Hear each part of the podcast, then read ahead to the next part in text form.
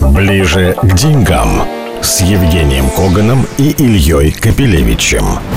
Здравствуйте, мы ближе к деньгам с Евгением Коганом, автором популярного финансового телеграм-канала «Биткоган», профессором Высшей школы экономики. Евгений, приветствую тебя. Салют. А, значит, как мы увидели, ни 16 числом, ни 17, ни 18, ни какими-нибудь еще даже 29 и 30 февраля или другого месяца мы не можем провести никакую черту, когда что-то пройдет и наступит, и наступит некое другое время. Да? А, ну вот мы разговариваем в пятницу. Вчера Байден очередными предупреждениями о том, что Россия все равно, как они думают, может вторгнуться, обрушил не только российский э, рынок, но и американский тоже. Сегодня Денис Пушилин, глава ДНР, который что Украина почти наверняка наверняка может вторгнуться на ДНР и ЛНР, и мы потому, поэтому готовим эвакуацию, тоже обрушил рынок. Вопрос, э, значит, все вопросы становятся риторическими, так сказать. Вот э, какую степень экономического ущерба мы должны все пережить для того, чтобы вот это, на мой взгляд, мягко говоря, дурная манера бросаться словами и запугивать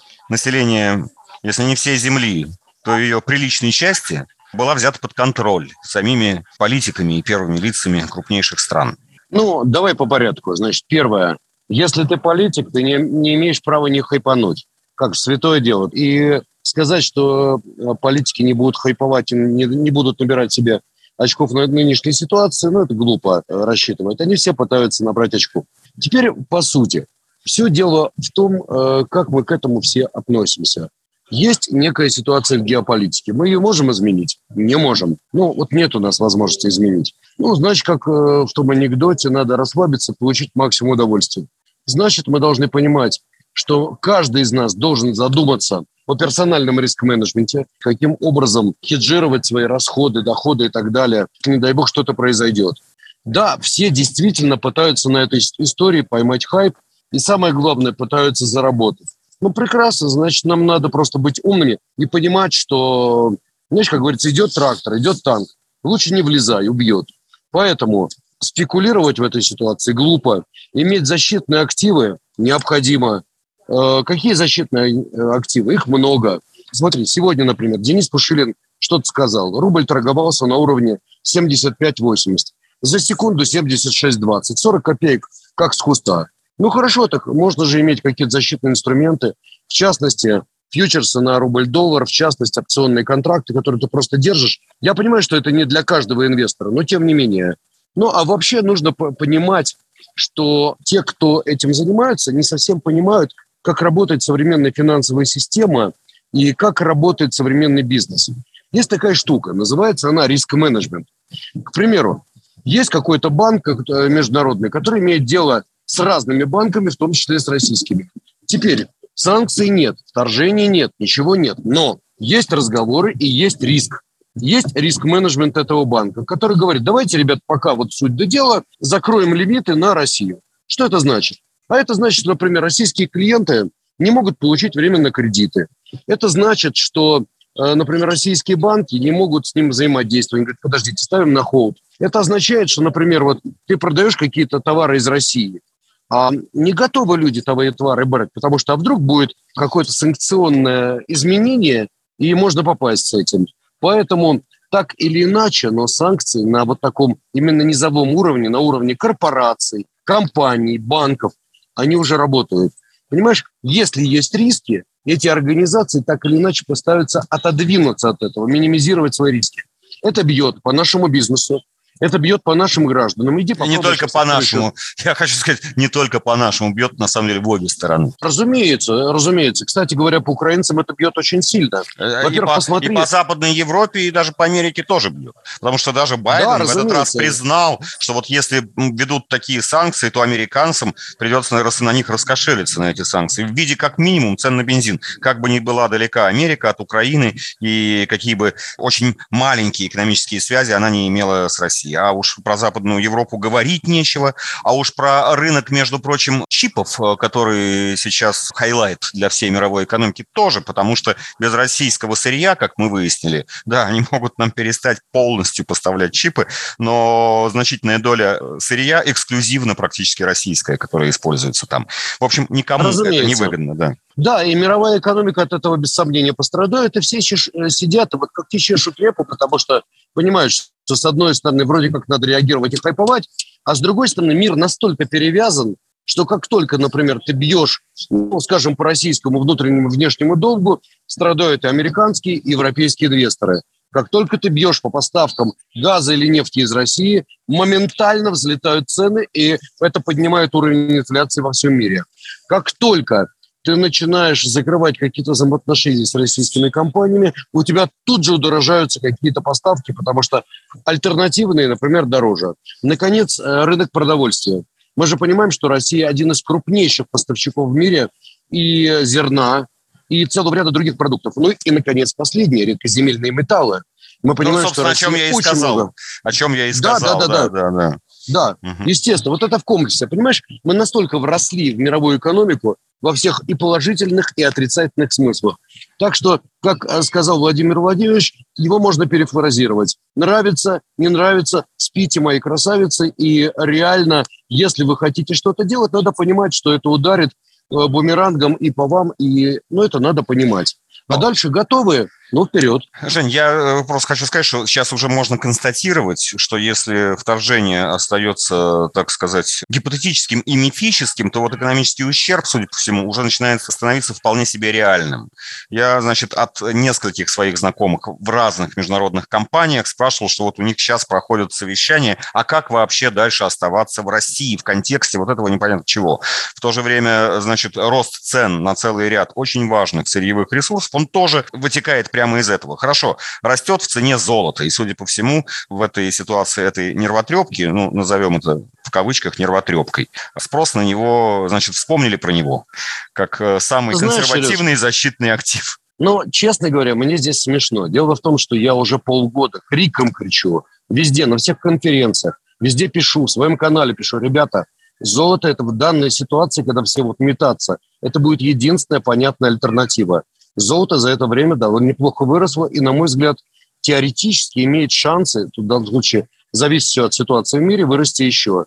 Мне э, всякие умники говорят, посмотри на процентные ставки, посмотри на то, что это будет давить, в данном случае бить по ценам по золоту. Я говорю, ребята, вот когда все будут метаться на тему, а куда, собственно, вложиться, куда переложиться, вспомнят про доброе старое золото. И в данном случае я вижу, что за последние, скажем, там, месяц-полтора э, котировки того же Барик Gold, это производитель, один из крупнейших в мире производителей золота, выросли процентов на 15-20. Тоже касается и Ньюмонта, тоже касается других производителей золота. Так что, ну вот, пожалуйста, спасительные гавани. Значит ли это, что все это сохранится и дальше? Да черт его знает. Понятия тогда вкратце, тогда вкратце, прежде чем прервемся, протоколы ФРС мы все ждем, что все-таки как именно будет ФРС реагировать на те цифры инфляции, которые есть, остаются знаки вопроса. Вот давай протоколы на этой неделе, коротко. Ну, с протоколами капиталистских мудрецов, перефразируем известную фразу, ничего нового и неожиданного не произошло. Мы все ждали что протоколы будут достаточно ястребидные, они вышли достаточно осторожные, на удивление. Но есть один нюанс. Дело в том, что эти протоколы были сделаны до того, как вышли очень серьезные такие страшные данные по американской инфляции. Поэтому, как нам кажется, то, что опубликовано там, уже не совсем актуально. Да, протоколы весьма миролюбивые. Ребята, давайте будем осторожны. Вполне возможно, что в марте даже, согласно протоколам, ставка, может быть, будут повышать не на 50 базисных пунктов, а только на 25, и будут 10 раз думать. Рынки немножко приободрились, кстати говоря, от этого вчера. Но, еще раз говорю, надо помнить, заседание по протоколу, которому были опубликованы, было несколько э, дней назад. Точнее, не, ну, недели примерно назад. После этого вышли очень серьезные цифры по инфляции. И, как говорится, все смешалось в доме Облонских. Ближе к деньгам с Евгением Коганом и Ильей Капелевичем.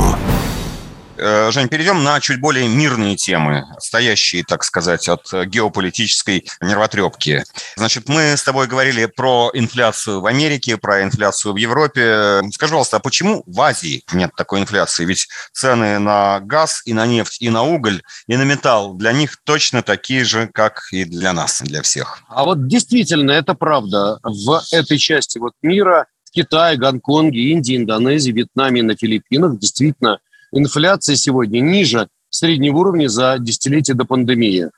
Ну, там, где, кстати говоря, показатель выше среднего, Это Малайзия, Сингапур и Южная Корея, Тайвань и Таиланд. Он а, примерно на уровне 2% или менее, остальное еще меньше. Почему? Давай смотреть. Это очень интересная тема. Дело в том, что, во-первых, э, структура питания. Как питаются, например, те же китайцы? Ну, у них в структуре питания очень важное значение имеет рис. А цены на рис, между прочим, очень здорово упали за последнее время. Дальше. В Китае за 12 месяцев до января средние оптовые цены на свинину снизились больше, чем в два раза, поскольку э, эпидемия африканской э, чумы, которая ну, грозила свиньям, охватила страну, которая в 2018 году начала выбивать. Китайцы ну, ты знаешь, здесь я знаю, что если сейчас снижение цен на свинину определяется тем, что просто э, поголовье забивают, то ровно через год э, там будет дефицит и цены, наоборот, взлетят. И не только там. Согласен. Согласен. Вот, есть еще одна причина, связанная с логистикой. Смотри, где у нас э, мастерская всего мира? Где у нас все кроссовки производят, все оборудование, ну все буквально. Машины вот скоро уже все будут производить. Китай и так далее, и тому подобное. Так вот, одежда. Почему? Ну, так получилось, потому что выгоднее производить. Следовательно, мы сейчас и Европа, и Америка, и, кстати, Россия, и Ближний Восток, и все практически, кроме Юго-Восточной Азии, получаем это дело, плюс цены на контейнер, которые взлетели чуть ли не там в 3, в 5, 10 раз и так далее. Но для них-то не нужно этого. Им-то за контейнер тратиться не нужно. Они там у себя производят. И здесь мы начинаем понимать, в чем... Наводит на мысли. Но на эти... Логистика. Да, да, да. Да, это очень Надо все-таки что-то делать своими руками, а не только полагаться на, значит, силу интеллектуальной собственности. Так точно, так точно. Именно об этом я и хочу сказать. Там, где нет влияния логистического кризиса, там цены растут совсем не так сильно. Вот интересный момент. Дело в том, что инфляция, она очень серьезно раскручивается через рынок труда. В Америке, в Европе, профсоюзы и прочее. А в Китае нет этого. И рынок труда, честно говоря, есть избыток на рынке труда в этих регионах. То есть, если кто-то, ну, грубо говоря, я говорю сейчас как работодатель, да мы все поняли, тут же да. моментально, да, можно ему найти замену, Слушай, я как работодатель мечтал бы об этом, но, к сожалению, не получается. Нет, ну, Хорошо. Ну, у меня ребята хорошие, но тем не менее. Давай к следующей теме, тоже мирной и весьма, так сказать, футуристической перейдем, но, тем не менее, надо начинать как-то в этом стараться разбираться. Вот есть в России такой очень авторитетный, давно работающий полуамериканский, полуроссийский венчурный фонд Sequoia Capital, поучаствовавший, значит, во многих российских знаменитых стартапах. Он э, объявил о том, что будет создавать фонд, для инвестирования в легальные криптоактивы. Под этим имеется в виду не только как бы криптовалюты известные, но и различные токены. Это еще одно новое направление в инструментарии нового финансового рынка. Ну, мы знаем, так сказать, что вот у нас в России официальную лицензию Центрального банка на токены получил э, Норникель, компания Atomize, которая выпускает токены, то есть цифровые сертификаты на никель как таковой. То есть это вот не криптовалюта, которая ничем не обеспечена, это цифровой актив, за которым есть э, абсолютно материальные активы, и его можно там торговать, учитывать и так далее, и так далее. Скажи, пожалуйста, что ты об этом думаешь? Я думаю, что, во-первых, ребята держат хвост по ветру или нос по ветру, не знаю, что они там держат, но, во всяком случае, они четко угадывают конъюнктуру. Смотри, это очень интересная ситуация. Центральный банк выступает очень жестко и конкретно, и мы об этом говорили раньше, за то, чтобы вообще запретить эту всю крипту и все это пирамиды, и ребята, все это в баню. Почему? Понятно, там причины разные. Нет, ну про токены, на, даже... на токены, которые обеспечены продукцией Норникеля, ЦБ наоборот вывел лицензию. Это, так сказать, э, реальная ну, вещь, ну, хорошо, это не, не воздушная. Да. Ну, ты же понимаешь. Вот, то есть, э, смотри, идея такая. Да, это очень перспективно. Я считаю, что это безумно интересно. Более того, вот я, например, как инвестиционный банкир, думаю, что имеет смысл в этом еще поглубже разобраться. Я не говорю, что этим надо заниматься, так сказать, все остальное время свободное, которое у нас нет, но тем не менее. Но направление безумно перспективное. Я считаю, что за этим сегодня будущее в той или иной форме, так же, как вообще за блокчейном и этими технологиями, основанными на блокчейне. Поэтому, ну, слушай, мы можем говорить, да фигня это все, мы можем говорить сейчас вот возьмут да и запретят, Видимо, умные люди поняли, что если какое-то жуткое событие нельзя запретить, его надо возглавить. Вот в данном случае, судя по всему, процесс идет именно так.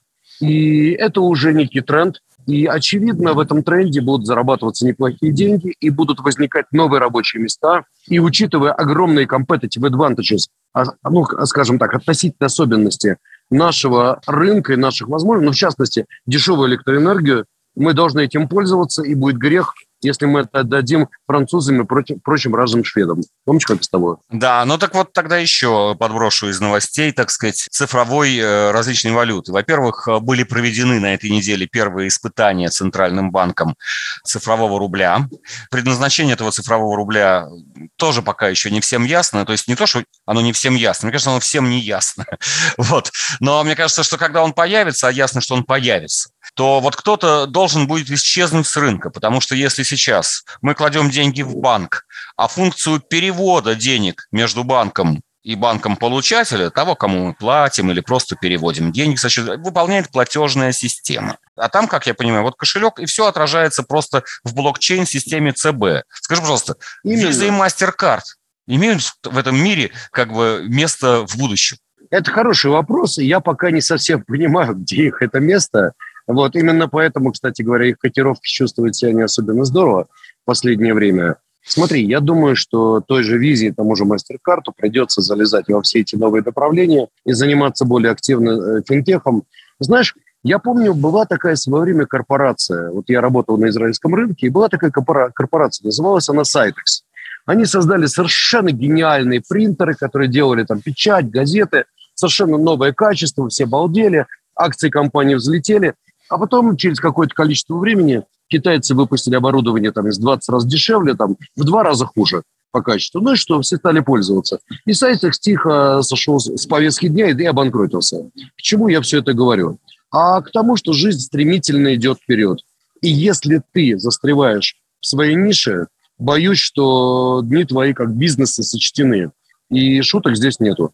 Но самое интересное, что я периодически э, пытаюсь задавать вопросы про вот функционирование этого цифрового рубля людям, которые вроде бы должны в этом понимать. Я пока еще не встретил ни одного, кроме, наверное, очень секретных людей в Центральном банке, с которыми у меня нет возможности э, лично пообщаться. Я не встретил пока ни одного, который бы точно понимал, как все это будет и кого цифровой Но... рубль уберет с рынка.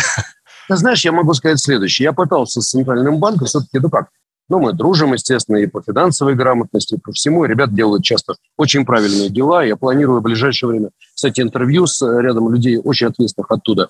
Так вот, понимаешь, они, как только касаешься темы цифрового рубля, отходят далеко в туман. Почему? Потому что тема очень творческая, и там много нюансов. И они люди очень умные в данном случае, конкретные. Поэтому они предпочитают пока знаешь, такой low profile. И не делиться, не, делиться, не делиться своим взглядом в будущее. Спасибо. Ну, а наша программа на сегодня подошла к концу. Спасибо. Мы были э, как никогда ближе к деньгам, уже к цифровым. С нами был Евгений Коган, автор популярного финансового телеграм-канала «Биткоган». Счастливо. Всего доброго всем. И хороших заработков, и не болит. Самое главное. Спасибо. Ближе к деньгам с Евгением Коганом и Ильей Капелевичем.